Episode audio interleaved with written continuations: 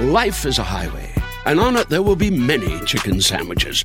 But there's only one McCrispy. So go ahead and hit the turn signal if you know about this juicy gem of a detour.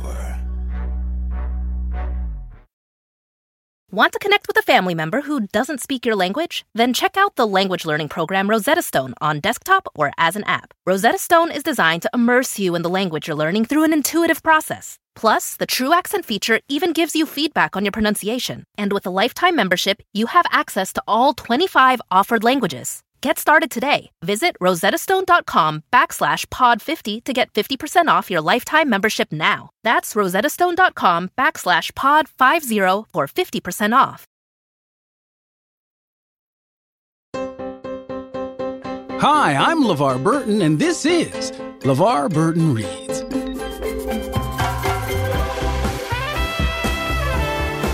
In every episode, I handpick a different piece of short fiction and read it to you. The only thing these stories have in common is that I love them, and I hope you will too. I wanted to read today's story for a couple of reasons. I've talked a lot lately about grief and loss because it just feels very relevant to where we are as a society right now. We've all lost so much, and we seem to just want to muscle past it, move on. And personally, it's helpful for me to read stories about that process of grieving, or lack thereof. So maybe together we can figure out how to do it better. But I also just really felt seen by this story. It's about a black family whose matriarch, their grandmother, has just passed, and now the family is going through the rituals of putting her house back in order, preparing it for new life. They're reshuffling the family order and obligations. My own mother passed away about five years ago, so I really felt that part of it, but I also just really enjoyed and recognized the voices of these people the aunts and uncles, the grandkids. Maybe you'll recognize them too. The story is Dragonflies, and it's part of Shannon Sanders' new collection entitled Company, out now from Graywolf Press. It's an interconnected collection about the lives and lore of one black family. Shannon Sanders is a writer and attorney based in the D.C. area, and her work has won the PEN Robert J. Dau Short Story Prize and been published in One Story, TriQuarterly, Joyland, Electric Literature, Slice, and Strange Horizons. And now, if you're ready to jump in, let's take a deep breath.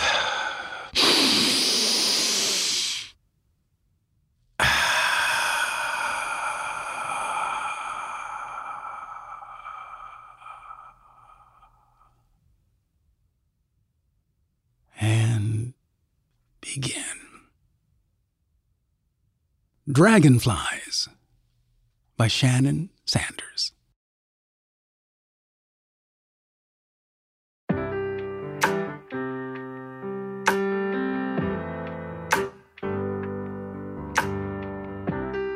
After the service, Lulu's mother, Adrian, working her position as the eldest daughter of the deceased, ordered everyone back to the house to deal with the dragonfly situation.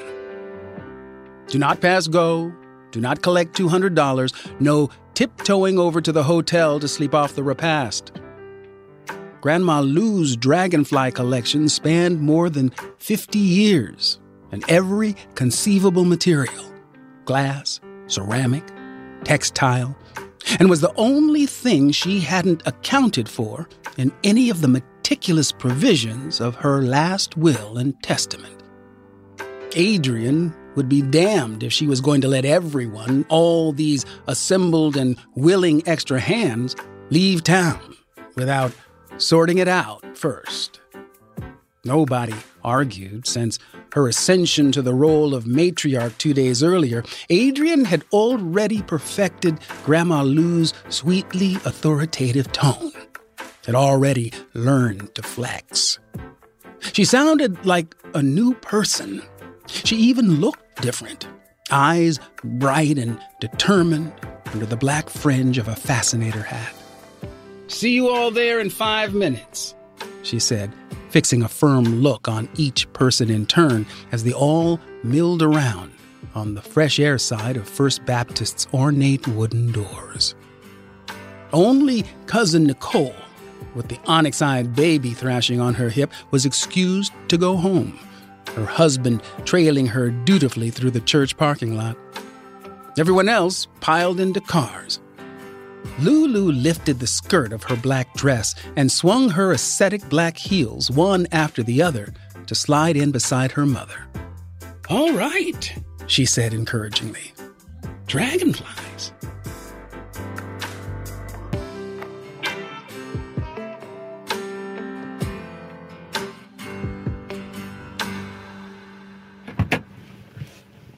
Adrian leaned back against the driver's seat, rolled her eyes heavenward. Those cotton picking dragonflies, she murmured in that strange new voice, then started the car with a resolute nod. This task was far from the last of many things that needed doing, though Grandma Lou, clear eyed till the end, and not wanting things to turn out as they had for her friend Myrna, whose grabby passel of nieces and nephews had given the lawyers a real field day a few years back, had more than done her part on the front end. This had featured heavily in Adrian's eulogy this morning.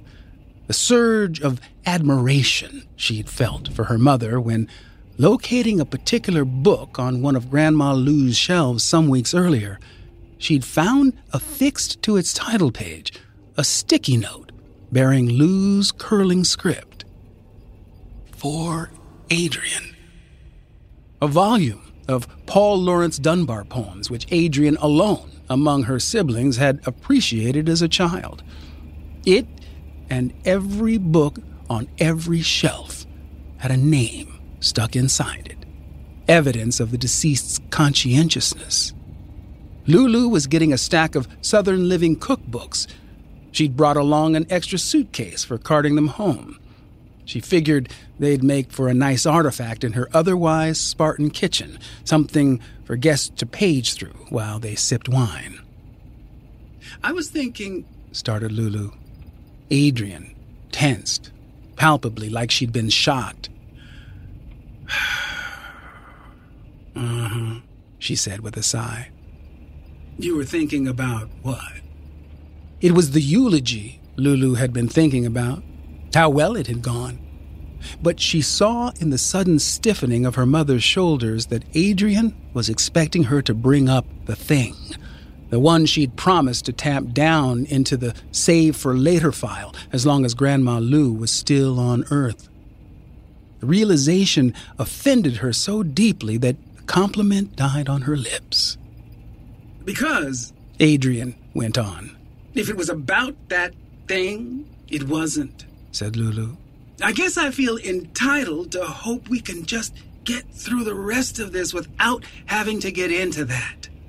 It wasn't about that, said Lulu. Nice to get your vote of confidence on my tact level, though. Adrian fell silent, her eyes on the road. They sailed past the exit to the freeway, where in her little sedan, Cousin Nicole might be cajoling her baby to nap as her husband, the good looking and attentive man who'd bounced the baby on his knee throughout the whole service, steered them toward their row house downtown. The baby had been angel quiet until the very end of the service, his dark eyes widening at the sound of each sob and swell in the music. Such good manners already, Adrian had at some point stage whispered to Nicole, who hardly needed compliments. So, anyway, said Lulu after a time, dragonflies. Adrian's car crunched over Grandma Lou's gravel driveway, pulling in just behind Uncle Charlie's, just ahead of Aunt Roz's.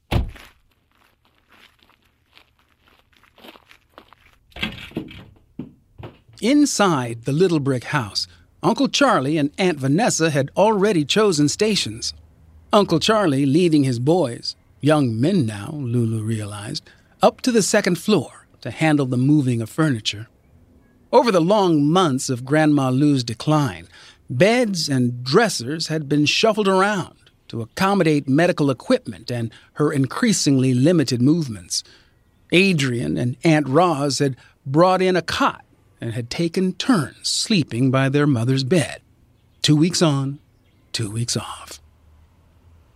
Get it looking like normal, Adrian called up the stairs after her brother and nephews. Uncle Charlie tossed back a focused, affirmative grunt.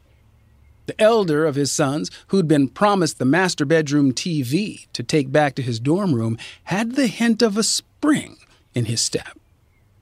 Here's a few of them, said Aunt Kendra, waving to indicate the glass dragonflies lined up along the entryway table. What do you think, Adrian? They were some of her prettiest ones, chosen for that spot because of how they caught the light that came in through the front windows on sunny days. They'd be good for someone who's got a nice place to display them, said Adrian. Your other daughter, said Aunt Kendra. What's her house like? How old are her kids now? Too little, said Lulu, though she hadn't been asked. On her last visit to her younger sister, she'd had her glasses smashed and nearly lost a tooth playing roll around with her niece and nephew. She imagined, and then tried not to imagine, the glass dragonflies chipped and shattered and eventually crushed into powder on some playroom floor. I'll find a place for them, said Adrian. Let's wrap them up and put them away for now. A day earlier, she'd sent Lulu to the hardware store for cardboard boxes and craft paper. She now indicated with a little gesture that Lulu should go find some. Heading out to the back porch where she'd stored them, Lulu found Aunt Shell in the long hallway that connected the front and rear of the house. Hi, honey, said Aunt Shell. She stopped what she was doing, dusting the picture frames along the walls, the painted dragonflies interspersed with portraits of the family, to wrap her arms around Lulu. Didn't you look nice at that service? You doing all right? Doing all right. Your man couldn't make it? Is he working? Lulu stepped sideways out of the embrace. No, man, right now, she said lightly. A little crease appeared between Aunt Shell's eyebrows. Hmm, she said. Are your brother and sister coming later?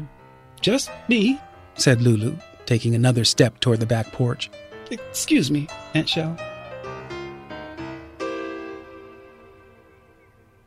When she got back to the front of the house, Adrian and Aunt Kendra had spread the glass dragonflies across the entryway table. Without talking it over, they formed a little assembly line. Aunt Kendra wiping off stray fingerprints with a cloth, Adrian wrapping the translucent bodies in paper and handing them off to Lulu, who laid them along the bottom of one of the boxes. Pretty, murmured Aunt Kendra every so often. And then, when they were down to the last few, she turned to Lulu. You didn't bring, what's his name? The doctor. The one who came to Nicole's wedding. The specimen Adrian handed to Lulu at that moment had a long black proboscis that wouldn't stay wrapped.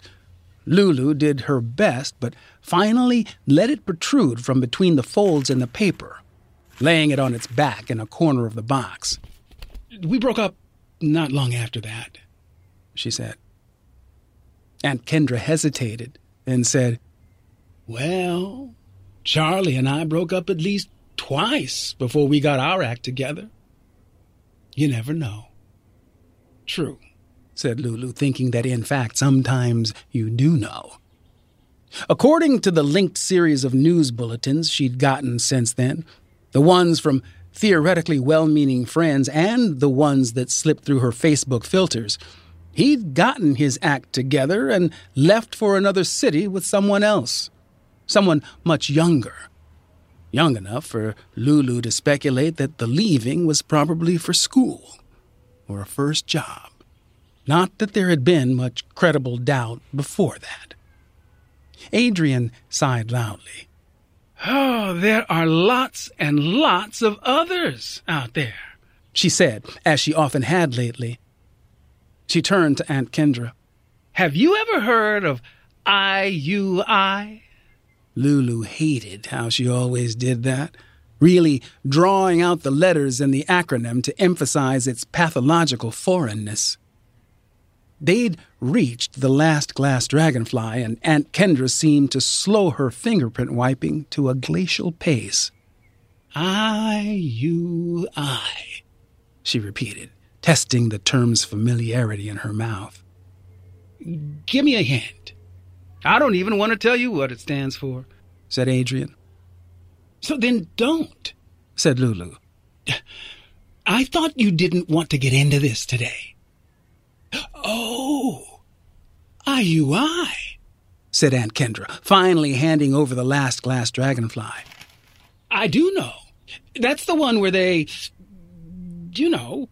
And here she reached out a hand to pantomime the use of a tool an invisible syringe, or maybe a turkey baster, causing Adrian to avert her eyes in abject disgust. Up your you know what to make a baby, right? What about it? Here's my next question, said Adrian, giving the craft paper a rough crumple. Have you ever heard of someone doing that? Alone? At this child's age? A flush crept up Aunt Kendra's neck. I did think it was for, you know, later. Why are we talking about this? asked Lulu. She dropped the last wrapped glass dragonfly into the box and slapped the cover flaps shut. Glass dragonflies finished. What's next? Before Adrian could answer, the front door opened and in walked Aunt Roz, a handle of vodka in the crook of her black lace clad arm. Here I come to save the day, she announced in a sing song. The furrow in Adrian's brow deepened. Ignore her, she said to no one in particular. What's next? asked Lulu again. Her mother handed her an empty box. The etagere in the living room, she said. There are a few of them on there. Do your best to decide where they belong. Oh, and Lulu? Lulu stopped in the doorway. You know that brooch she had. Adrian drew its shape with her finger. A subtle stone studded thing of two inches width that Grandma Lou had often worn fastened at her clavicle. She waited for Lulu's nod, then said, Keep your eyes peeled. I couldn't find it anywhere yesterday. Okay, Lulu said, proceeding through the doorway.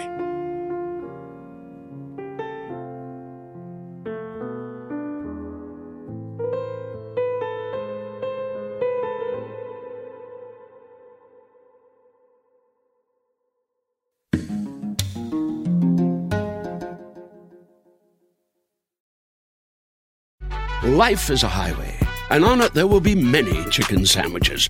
But there's only one McCrispy. So go ahead and hit the turn signal if you know about this juicy gem of a detour. Want to connect with a family member who doesn't speak your language? Then check out the language learning program Rosetta Stone on desktop or as an app. Rosetta Stone is designed to immerse you in the language you're learning through an intuitive process. Plus, the True Accent feature even gives you feedback on your pronunciation. And with a lifetime membership, you have access to all 25 offered languages. Get started today. Visit rosettastone.com backslash pod50 to get 50% off your lifetime membership now. That's rosettastone.com backslash pod50 for 50% off. Now, let's get back to our story.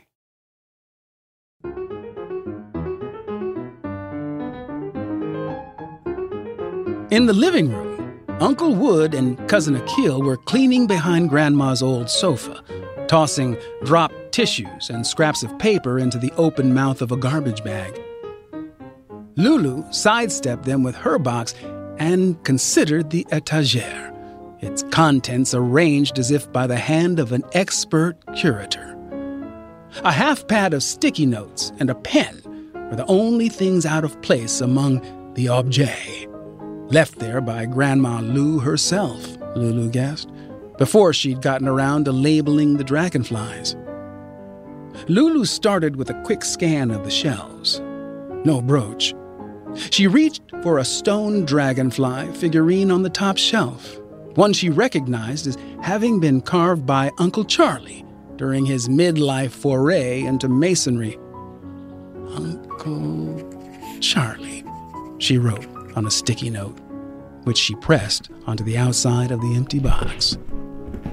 Hey, Lulu, said Cousin Akil, his adolescent voice tight as he strained under the weight of the sofa. Did you hear? I'm getting the Volvo. Together, he and Uncle Wood dropped the sofa flush against the wall and began smoothing out its marled gray fabric, which Adrian and Aunt Roz had chosen for the reupholstery job once Grandma Lou had finally agreed to part with the original Madras plaid. I heard, said Lulu. Congratulations. There's only like 10,000 miles on it. Uh, remind me, though, said Uncle Wood. What was the rule about it? What did Grandma say? Cousin Akil rolled his eyes. Be average, he huffed. At least, added Uncle Wood. Sounds reasonable to me, said Lulu, reaching for the wire rendered swarm of dragonflies on the top shelf of the etagere, a souvenir from a trip to Sedona. Aunt Roz. Do you still have to do the end of year assessment? Cousin Akil wanted to know. Do they have that where you go? Ha, she said. He had her age all wrong, was figuring it at something less than twice his own. No, but I hear it's tough.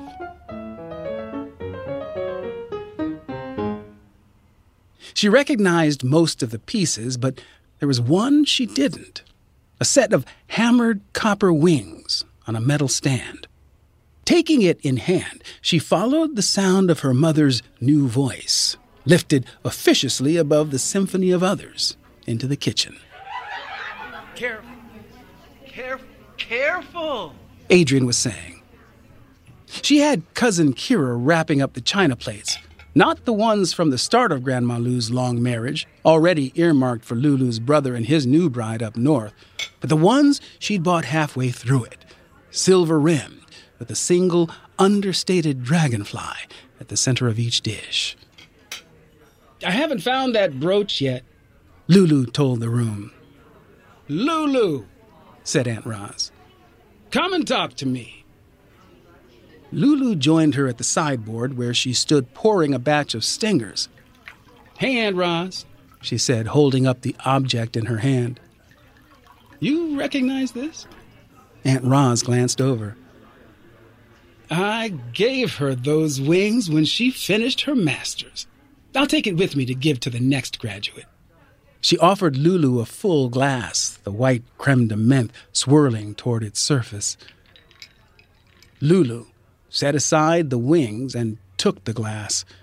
There were, by her careful count, six days of freedom left this month before at least two weeks' abstinence. To Mother, said Aunt Roz, lifting her own glass to touch the rim of Lulu's. To a peaceful end and a beautiful service. Peaceful, repeated Adrian from across the room. Says the daughter who was 300 miles away at the time.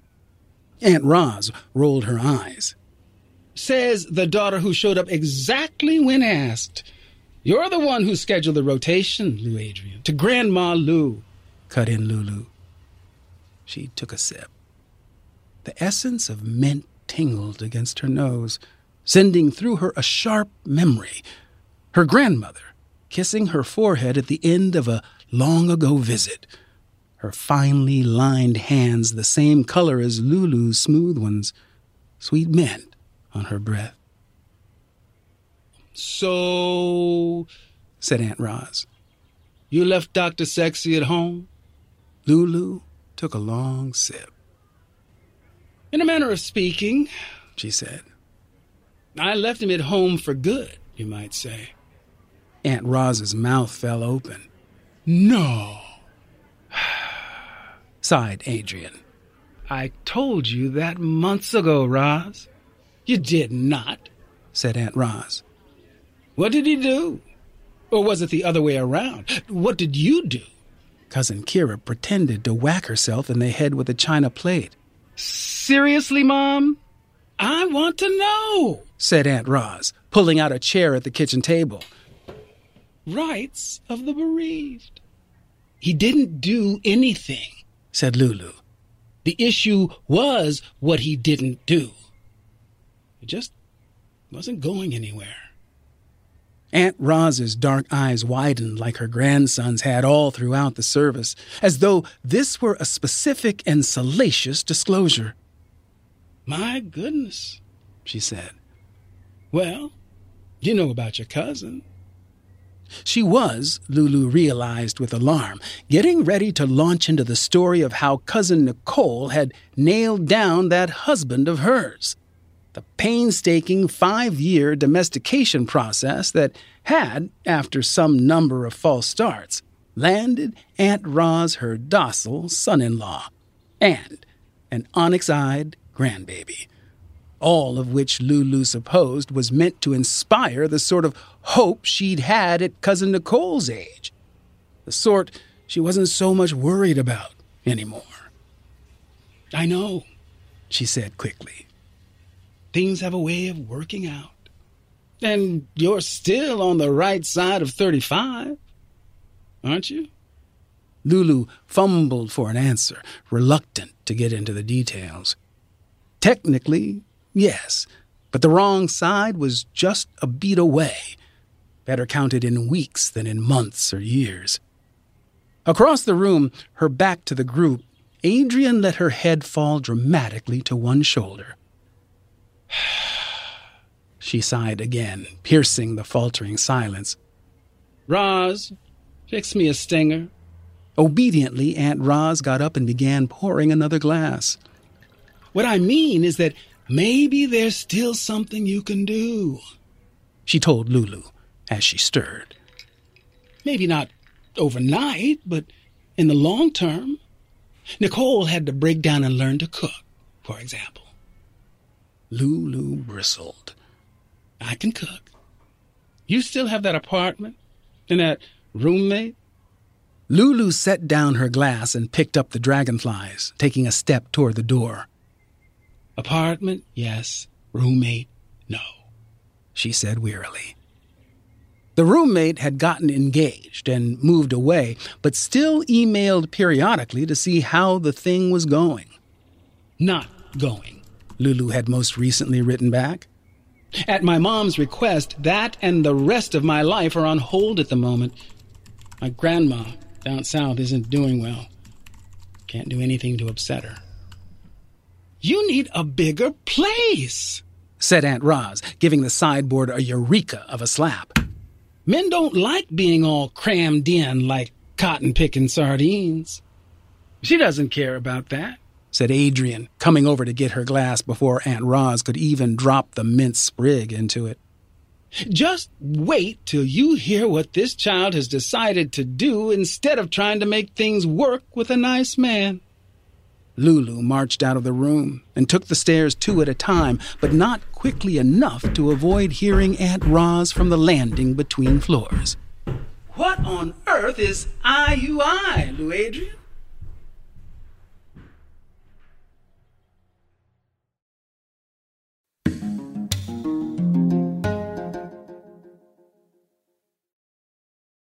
Life is a highway and on it there will be many chicken sandwiches. But there's only one McCrispy. So go ahead and hit the turn signal if you know about this juicy gem of a detour.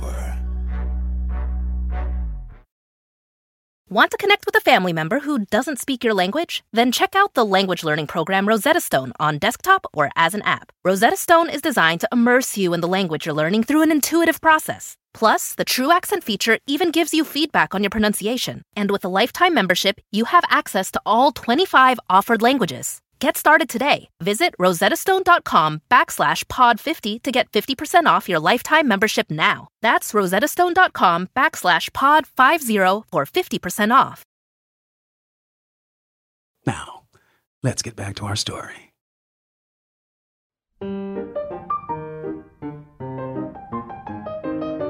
Upstairs, Uncle Charlie and his sons had finished restoring the master bedroom to its pre hospice state. The bedside cot Grandma Lou's daughters had shared in turns was gone, and the TV, with all its accessories, had been unplugged from the wall in preparation for their new life in Cousin Caleb's dorm room. The bed had been stripped of the outmoded linens Lulu had last seen on it, Grandma Lou's favorites since the 70s, and made up again in crisp, unused sheets and a bright, jewel toned quilt. There was the scent of fresh paint and dabs of it visible at intervals along the buttercream walls. From floor to ceiling, the room looked brand new. Except for the dragonflies. Lulu approached her grandmother's dresser and saw that these were the more sentimental installments in the collection. Homespun items not quite right for the elegant displays on the ground floor. Among them was a small, crude dragonfly statuette Lulu had made herself in elementary school, still intact and bearing her little girl fingerprints in the glossy yellow paint. Kept all this time, along with a few other crafts she recognized as her own, and those of her siblings and cousins. Tucked inside the pages of a photo album were dragonflies done in crayon and colored pencil and tempera paint. Various grandchildren's names added in Grandma Lou's own handwriting where they hadn't been included initially. On the wall above it hung a showy dragonfly shaped panel of beaded lace in a frame speckled with crystals. Lulu moved along the edge of the dresser, taking in each of the objects.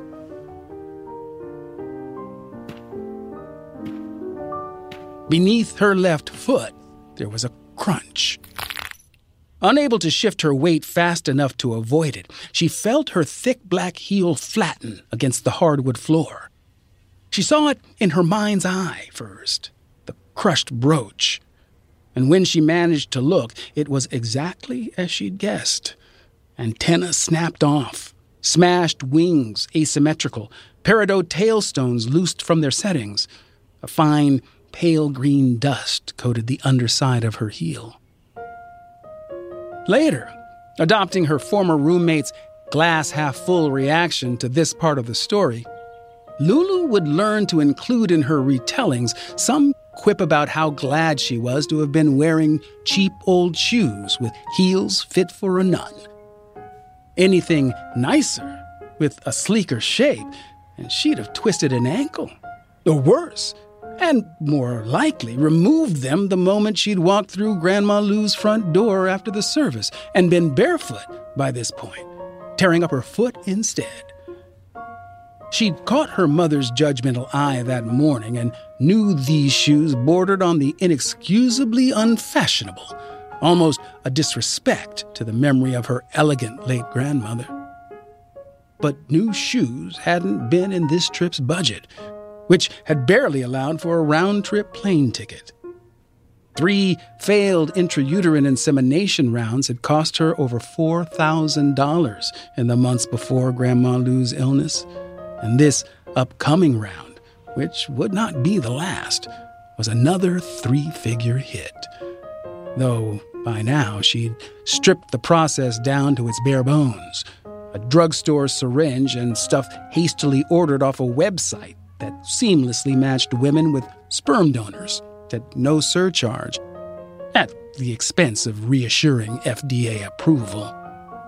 It was better to have destroyed the brooch, whose little stones, it would turn out, could be salvaged and turned into what would become her nicest pair of earrings.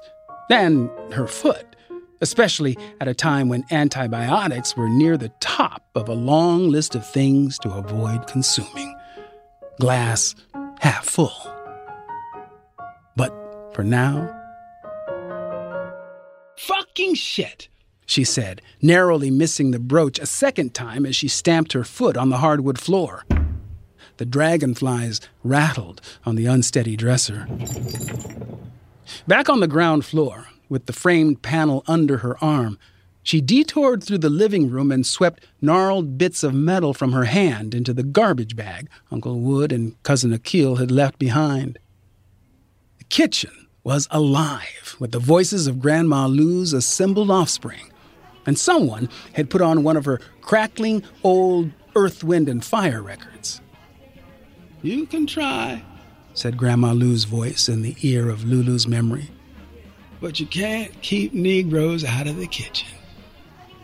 Lulu peeked in and saw that the rest of the aunts and uncles and cousins had joined her mother and aunt around the kitchen table, that more stingers had been poured. Aunt Roz spotted her in the doorway and slid over to make a space for her on the edge of her chair. Find anything good? She asked under the cacophony of voices. She peered at the object under Lulu's arm. Is that the thing with the lace and the beads? Your cousin Nicole made that at summer camp. Ah, said Lulu, not taking the seat she'd been offered. I thought maybe so. Is she coming by soon to help out? Not today, I don't think. She says the baby won't sleep. They'll come by tomorrow or the next day to take a look around. Lulu frowned. We'll be all done here by then, won't we? Hopefully. So they can move in right after your mother flies home. Move in? Lulu looked over at Adrian, who was talking to Uncle Charlie about emptying the aging contents of the refrigerator. Mom, she said, waving her hands to catch Adrian's eye, not caring that she was interrupting. Mom! Adrian frowned and stopped talking, dispatching Uncle Charlie with a pat on the shoulder. He opened the refrigerator and began tossing old condiments into a nearby trash can. What, Lulu? said Adrian. Lulu felt her blood pressure surge. She walked over to her mother, arms folded.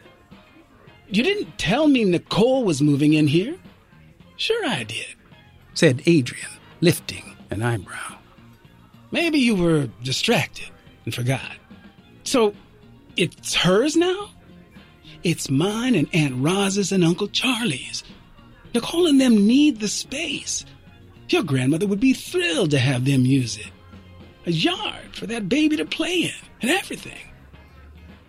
Lulu stared back at Adrian, understanding suddenly that the unfamiliar quality in her mother's voice was more than just the assertiveness of a new matriarch. In the months she'd spent traveling back and forth to her hometown, nursing her mother to a peaceful end, Adrian had actually lapsed into a shade of her old drawl, the depth of which had faded in the decades since she'd moved away. We don't want to just leave it untended, Adrian continued. You know how hard your grandparents worked to get this house paid off? What I want to know. And now Lulu noticed the hint of a quaver in her mother's voice.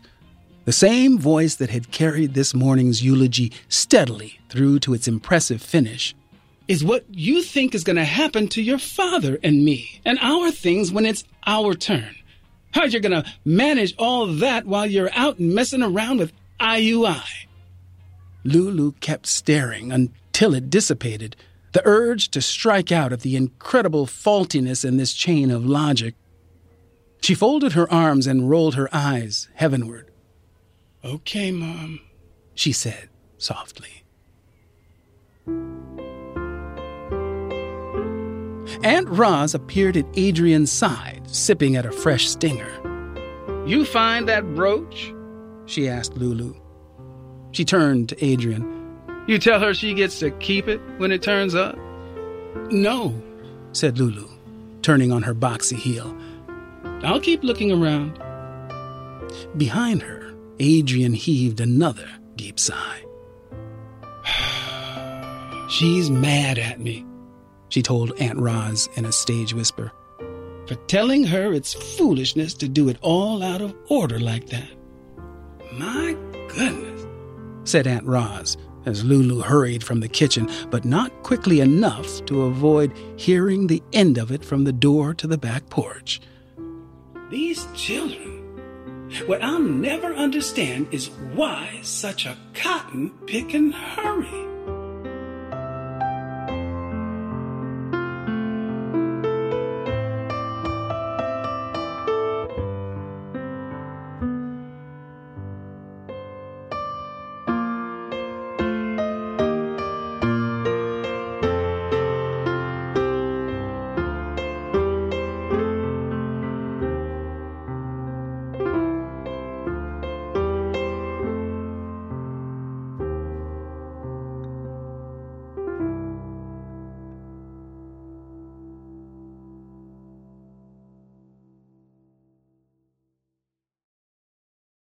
When I read this story for the first time, and, and even when I prepped it last night and this morning to read today, uh, when I got to the ending, I was like, wow, the, the story just seems to just stop.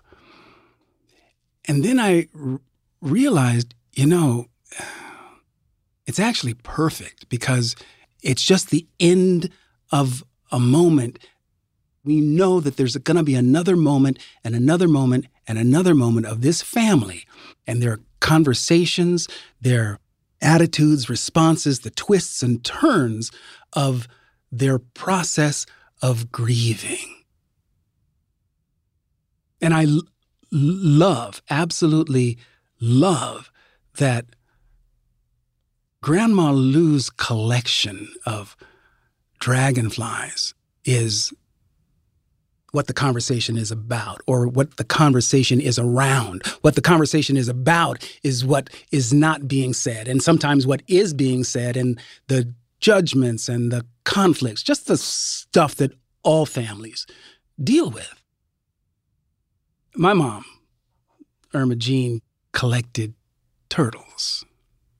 She had turtles of all shapes, sizes, made of crystal and stone and wood and glass. I mean, you name it. Irma had a turtle for everything.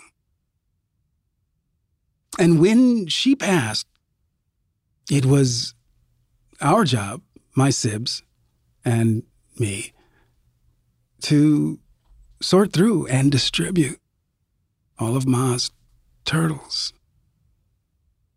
And in the process of divvying those turtles up and giving them to family members and those who had assembled to mark the passing of of my mother, that ritual, that giveaway, turned into a real blessing of mourning for us. I have found um, in my life that ritual and ceremony are wonderful structures for the release of that which we no longer need to hold on to. The grief, the sorrow, the suffering can all be, what is the phrase they use? Um, left at the burning ground right? Where you where you put those burdens down. I think that really is the essence of mourning, right? Finding a place for the grief so that in time, the overwhelming nature of those emotions don't continue to trip us up while we're living, right? This story really um, hit me on a really deep level because now, you know, these years removed from my own mother's passing, I recognize the the healing and the absence of the intensity of that grief, that loss. The idea that I still think about her every day. But more and more with joy and a, a longing, certainly, but one that is not all tied up in the energy of my personal loss. I'm able to celebrate her life with a lot more ease and a lot more grace and a lot more acceptance. And, and I, I guess I feel that the, the place where I'm, I'm coming to now is one that actually really does honor her and her life in a way that that gives mine meaning.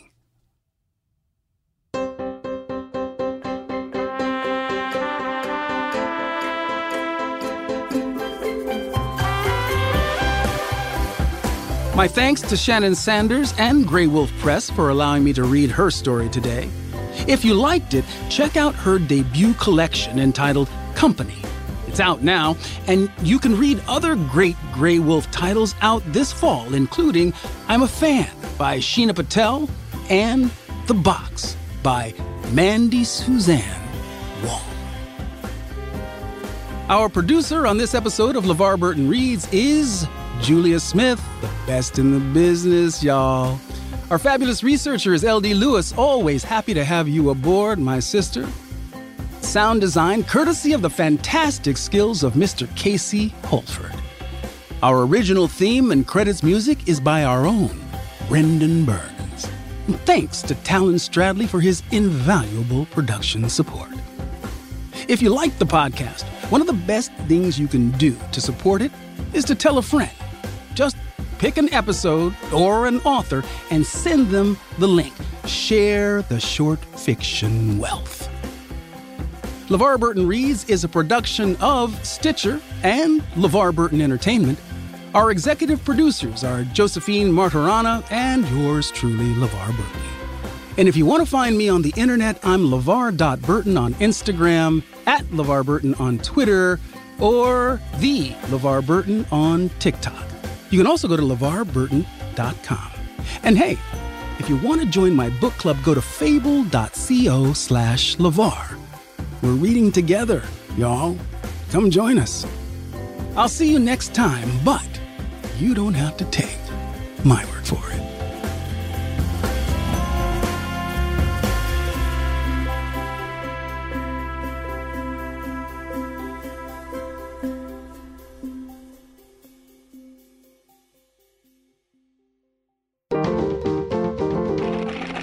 Stitcher.